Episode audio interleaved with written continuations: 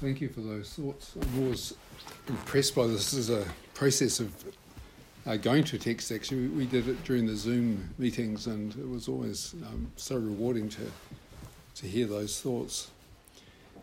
Uh, one of the most perplexing things about church history and about the contemporary church, and you've always got to think, especially in America, because that's the most glaring example of the problem one of the most perplexing things is how little attention has actually been given to the teaching and example of Jesus himself as a source for Christian uh, guidance and Christian lifestyle, Christian values and practices.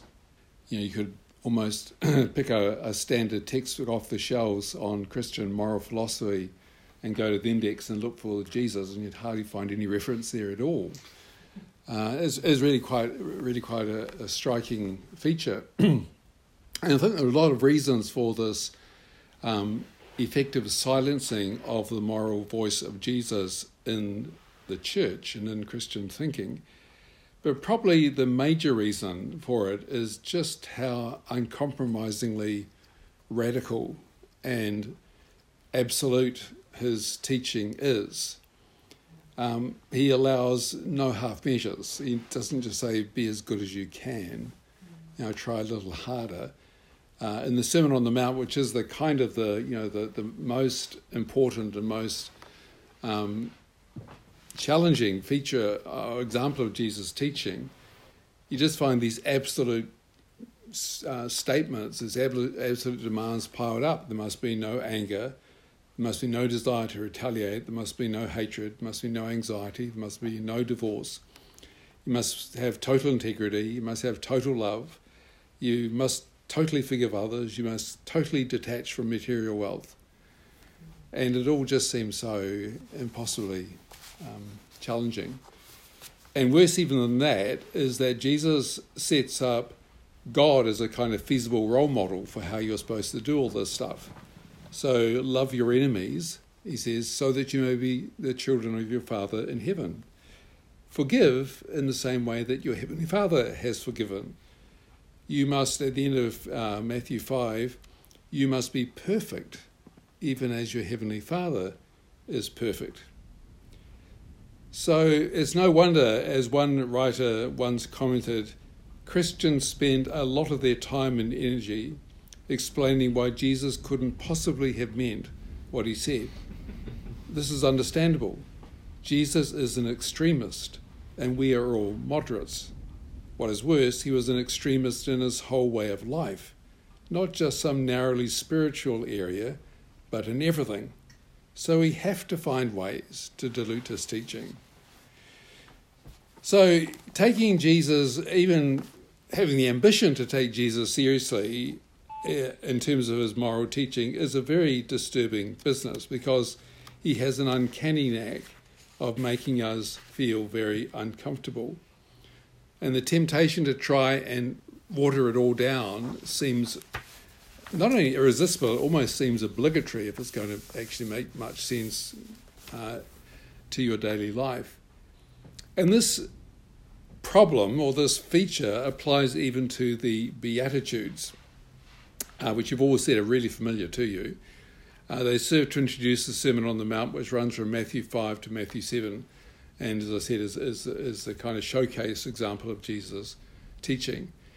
And we're going to spend this week and the next time we gather together considering these Beatitudes. And later on, I want to us to go through them one by one and just try and get some sense of what they're, what they're trying to um, ex, uh, extol. But what I want to do today is to kind of focus on the intention behind or the overall thrust of the of the passage as a whole. How we're supposed to try and begin to make sense of them or to understand the kind of, I guess, the, the mental furniture within which these statements um, are, are framed. So the word beatitude comes from the Latin word beatus, which means happy. The Latin word translates the Greek word, which is the original word uh, used in the New Testament, the Greek word makarios, uh, which be- begins each of these nine statements. Makarios are the poor in spirit, and so on, nine times. The word makarios is usually translated as in our translation, by the word blessed or blessed. In the New English Bible and in the Jerusalem Bible, it's translated as happy. Happy are the poor in spirit, happy are those who are mourn, and so on. Uh, other translations have been suggested by uh, other translators, such as fortunate, how fortunate are those who are poor in spirit, or favoured, how favoured are they?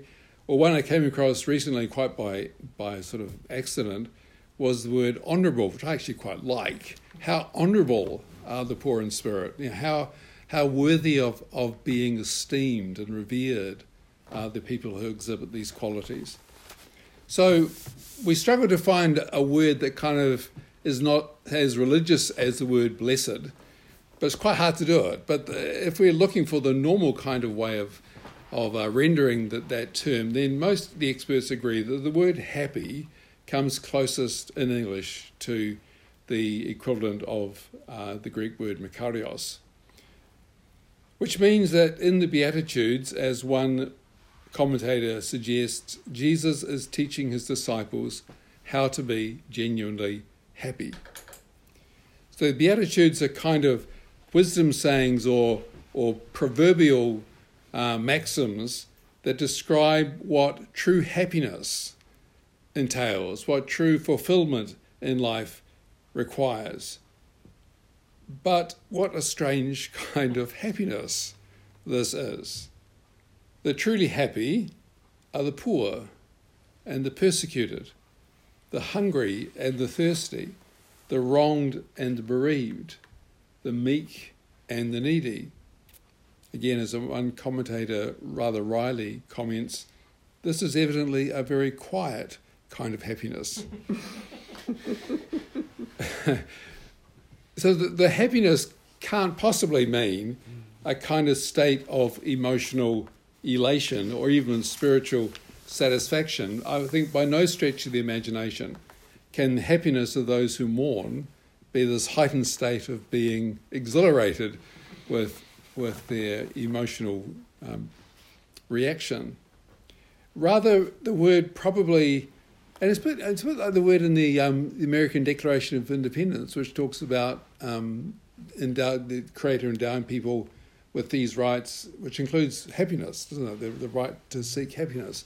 Maybe the word had a more robust meaning than it does uh, today. But I think the word even if we do render it as happiness, I think what Jesus has in mind is a sense of security and well being that comes from knowing God's companionship in times of desperate need, to a deep sense of assurance that God is on the side of those who suffer, and to a sense of unshakable certainty, which I guess is the, the difference with despair. I thought it was a really interesting uh, observation, Billy a deep sense of unshakable certainty that God will eventually intervene to bring this sorrow and suffering to an end. It's the happiness that comes from knowing that you're not alone, knowing that your plight has not gone unnoticed by God, that God is with you and God is for you. The poor and the persecuted, the meek and the mournful are blessed not because they are poor and persecuted meek and mournful, but because they know God's approval, they know God's presence in their pain, and they know God's promise that one day things will change to bring an end to poverty and pain forever. And I think that's the point, Peter, you're kind of highlighting this the, the state of present blessedness, and yet it seems that the, the, the reason for that blessedness lies in the future. I think the basic message of the of all the Beatitudes is that assurance of what, what it means to be blessed in that condition. But I want to just give you four kinds of you know walls um, or four reference points for trying to understand what's going on in these you know incredibly powerful and incredibly influential statements. So just just four kind of um, focuses or foci of these statements. The first is that the Beatitudes have a whole of life focus. A whole of life focus. we often read them as a list of private spiritual virtues and the checklists that um, Saskia and Billy and uh, Andy talked about. Private spiritual virtues or mental attitudes that somehow we have to somehow have or, or aspire to. Attitudes that God esteems, such as humility and peaceableness and moral purity and remorse over, over, over wrongdoing and so on. Now, of course, the Beatitudes do include these inner virtues, but they go well beyond that to embrace actions as well as attitudes. They summon the hearers to a whole way of life that lives out in practice these inner qualities and motivations uh, that are mentioned. So each of these pronouncements of blessings contains a, an implicit demand that goes with it. They're all just statements, they're not actually moral injunctions. They're all grammatically just straightforward statements, but each carries, I think, a corresponding summons to, to a, a way of life that corresponds to the attitudes that are, are highlighted. So, blessed are the merciful, for example, carries the corresponding demand, therefore, act mercifully towards those who wrong you, and you will be blessed. I think it's really important to sort of see that link between attitude and action because Jesus is surely not just wanting to comfort his hearers by reassuring them that God approves of their inner attitudes, that whatever they do is not so important, but it's you know, what, what's going on in their heart. He's also wanting to provoke a wholehearted commitment to a new, and actually, when we get into the individual statements, perhaps next time we'll see this, to a counterintuitive way of living in the real world. So the attitudes summon a way of life that challenges the present social and political realities and values that we see uh, all around us. Has that whole of life focus. But why does Jesus demand, as he always does, this commitment to a distinctive way of living? The answer? Because this is what God's kingdom is about, which is the second focus of the Beatitudes. They have a kingdom focus. So the list of Beatitudes there's nine of them. They begin and end with a reference to the kingdom of heaven. So the first and the last Beatitude refer to the kingdom of heaven. It's a kind of, you know, the, the experts tell us it's kind of framing device. So in oral culture, didn't sort of have chapter headings or verse numbers or other ways of signaling the way things were to be sort of held together and to, and to interpret it. But one of the common things is to have a kind of opening and closing bracket that marks the, the, the, the, the unit off. And as well as marking it off, it kind of highlights the theme that unites the whole unit. So it opens and closes with this reference to the kingdom of heaven or the kingdom of God, identical meaning, by the way. Kingdom of heaven is the kingdom of the one who is in heaven, the kingdom of God. So they describe the quality of life that is appropriate for those who are entering the kingdom of God, those who are striving to live in submission to the reign of God. And it's probably the case that when Jesus was formulating these Beatitudes, he probably had um, Isaiah 61 in his mind because that was the same text that um, he uses or, or, came up when he was asked to read the scroll uh, in Luke 4 in the synagogue. You know, opened the scroll to Isaiah 61 and read it out. The Spirit of the Lord is upon me because he has anointed me to bring good news to the poor. He has sent me to proclaim release to the captives and recovery of the sight to the blind, to let the oppressed go free, to proclaim the year of the Lord's favour. So in the Beatitudes, these same people, the poor, the meek, the oppressed, the powerless, are declared blessed because of the Lord's favour, because of the year of the Lord's favour, because they have been embraced by the kingdom of God. So I'm sure you know this, but at the time of Jesus, the Jewish people were uh, looking forward, most of them were anyway, not all. Um, the dudes who ran the show weren't. but most of the most of the people were looking forward, expectantly, uh, to the coming of God's kingdom on earth, to the to the arrival of God's rule on earth, uh, centered obviously in Jerusalem amongst the people. They knew that God rules over all creation, that God's kingdom already exists. God wasn't sort of waiting to become a king. God clearly was ruler of all that God had created, but they also recognized that all was not well in the realm.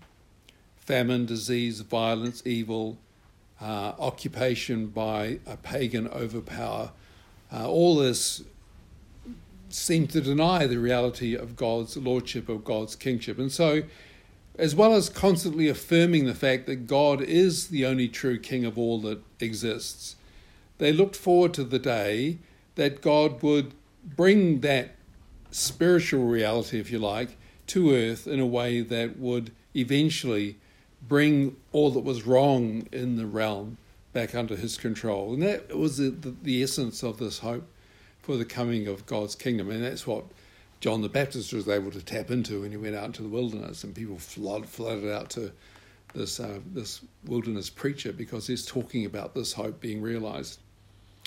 The central burden of Jesus' ministry was his claim that this expected event at the end of history, this long awaited day of God coming to bring his rule, his healing rule to earth, had actually begun. It was actually now beginning in a very modest and very surprising way, but it was, and his, his claim was beginning. It was beginning through himself and through his activity.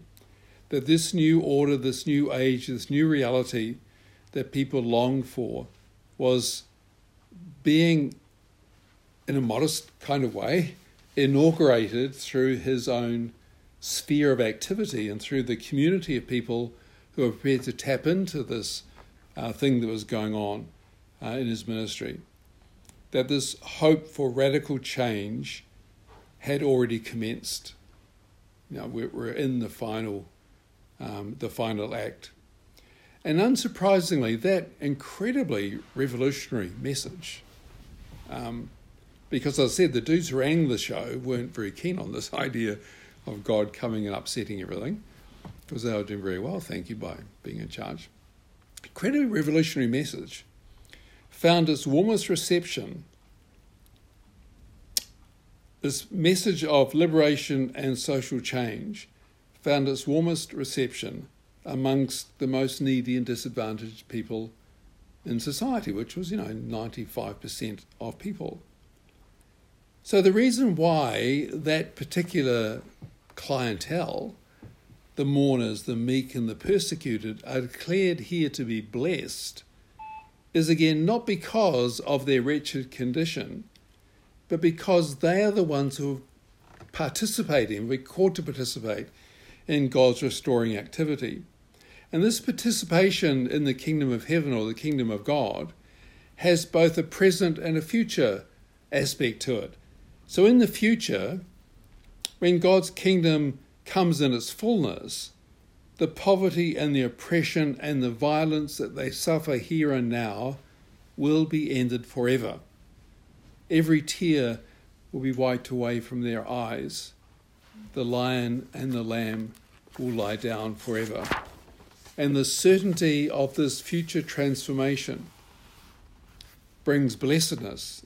It even brings happiness to those who suffer now because they know for sure, because they've begun to experience the, the, this reality through Jesus, they know for sure that their pain is temporary and limited.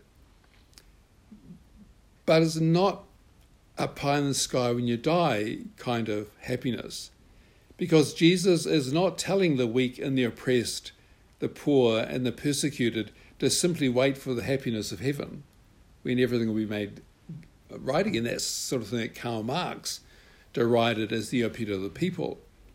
He's not suggesting just wait, you know, eventually it'll be all fine, because the kingdom of God, as far as Jesus was concerned, is no longer just a future expectation. It's already begun to operate in the present age. This new order has already begun to break in. Change is already possible, which is why the first and the last beatitude are both in the present tense. Blessed are the poor in spirit, for theirs is the kingdom of heaven. Blessed are those who are persecuted, for theirs is the kingdom. Not theirs will be eventually, but theirs is the kingdom of heaven. And again, I just think, in terms of, in terms of sort of um, making sense of the stuff, it's really important to recognize that the poor and the maltreated on earth are not blessed because they are promised future happiness in heaven. They're blessed because by belonging to God's kingdom here and now, they can begin to experience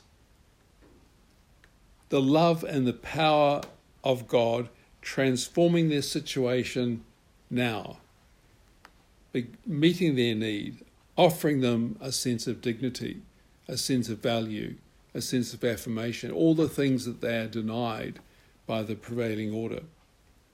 So, how does that work again in practice? In what way does participation in the kingdom of God concretely affect the situation of those who, in light of current circumstances, are mournful and persecuted and weak and oppressed?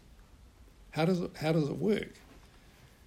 Well, at least partly it works because the kingdom of God, in the teaching of Jesus and in the in the uh, experience of his followers, becomes a social reality in the community of those who follow Jesus as his disciples. It becomes incarnated in a community of people who are called to live out the justice and the peace and the mercy of the Beatitudes here and now. A community that is committed to binding up the broken-hearted, to redistributing its wealth, to including the excluded, to working for reconciliation, to combating poverty, to striving for justice, as testimony to this reality that they've just begun to experience. So, for the hearers of Jesus, who were the ones who responded positively to him, the Beatitudes, I think, have a twofold function. So, on the one hand, yes, they, they provide hope and comfort. They provide a sense of reassurance that God's kingdom will eventually triumph, will eventually end the present pain and injustice that they know. But on the other hand, as one German scholar put it, they are declarations of war against poverty, hunger, and tears. Declarations of war against poverty, hunger, and tears. A call to this new community uh, assembled and defined by Jesus to live out the priorities of the Beatitudes here and now in, in, in, their, in their own relationships, but even beyond that, which is where they have this disturbing radicalism, even though they're statements you put on cards that send to somebody in hospital.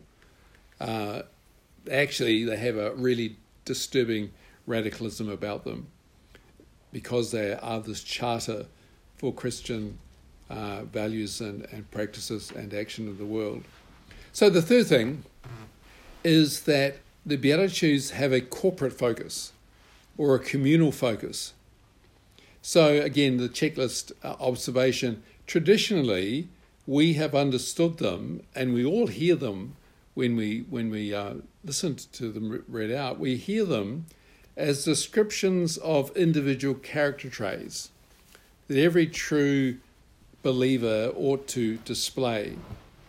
Uh, are called to sainthood, basically, and um, because we all struggle to be saints, then despair. despair is the um, is a more common response. But before we despair, it's worth noting that Beatitudes are addressed to the disciples as a group.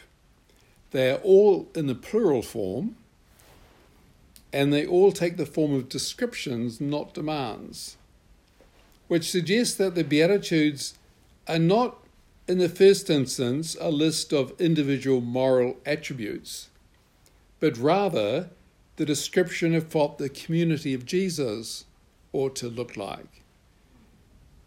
What the community of those who are embraced by the work that Jesus is part of, what it look, ought to be like, the, the values and the practices and the priorities that it ought to embody and display in its life together.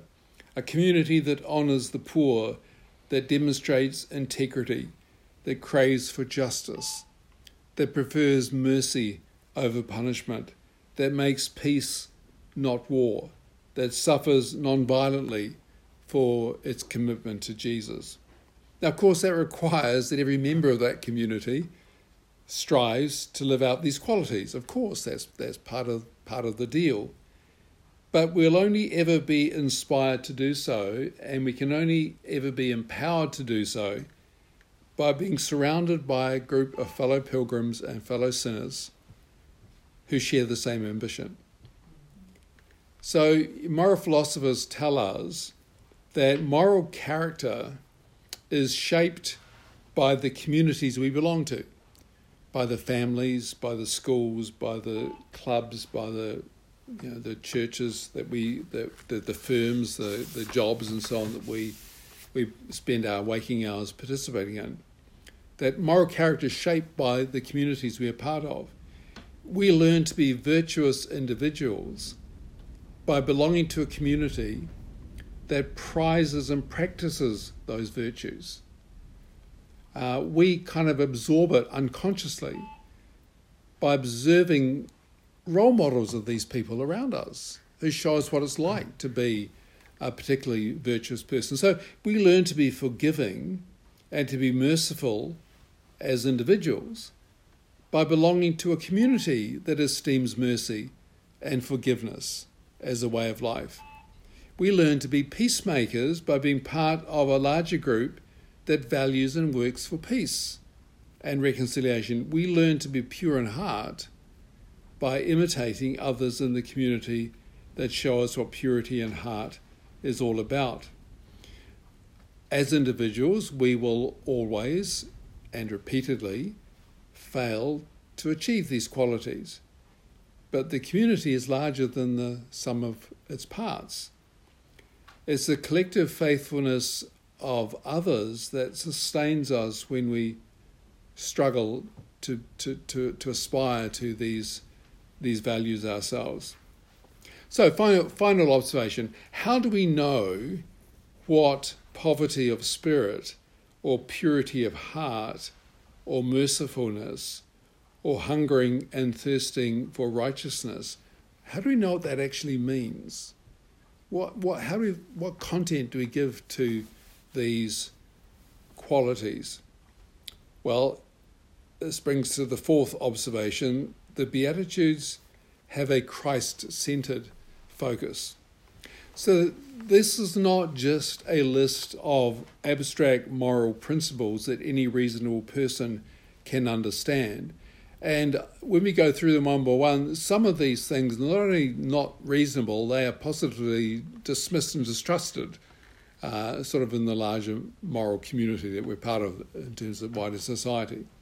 So not just a list of self-evident sort of moral truisms, they're actually descriptions of the kind of person that Jesus was.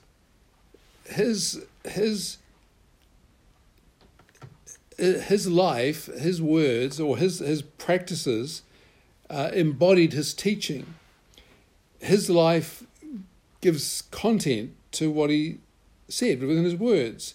His actions and his relationships illustrate his, um, his demands, his moral precepts.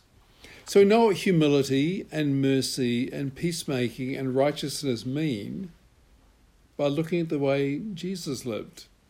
Somebody's called him the only truly happy man who ever lived, in a sense, the person who perfectly fulfilled these qualities. So in the Beatitudes, Jesus pronounces blessing on the meek. The word meek occurs only twice, two other times in the Gospel of Matthew, and they're both referred to Jesus. We learn to be meek by emulating, even imitating, the meekness of Jesus. Jesus goes on to describe his followers as the light of the world. Jesus elsewhere describes himself as the light of the world. we will function as light in the world when we live like Jesus lived.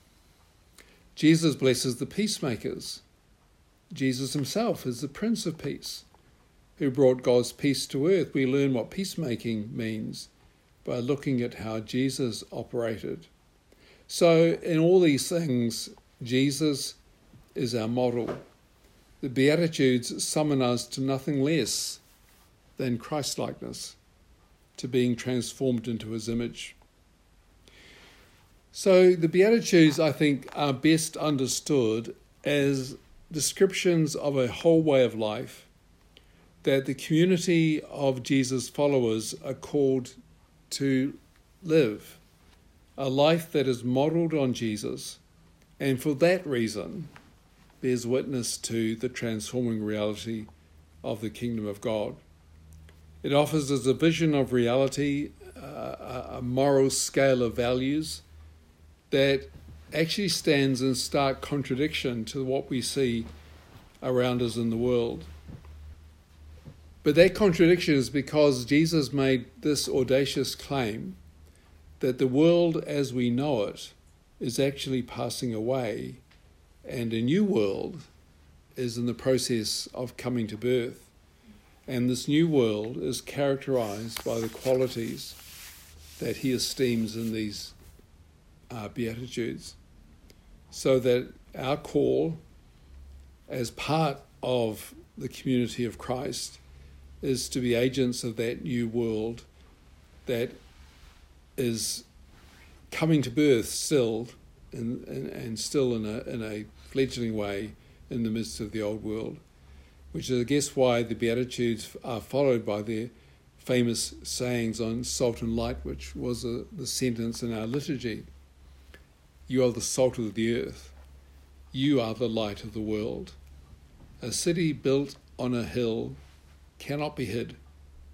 In the same way, let your light shine before others, so they may see your good works and give glory to your Father in heaven.